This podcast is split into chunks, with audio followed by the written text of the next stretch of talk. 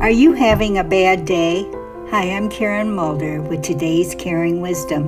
When life gets me down, here's how I care for myself. First, I stop and breathe deeply, and I recite over and over Psalm 46:10. Be still and know that I am God. Also, exercise like a brisk walk will boost positive feelings. Invite a friend to join you and double the benefits.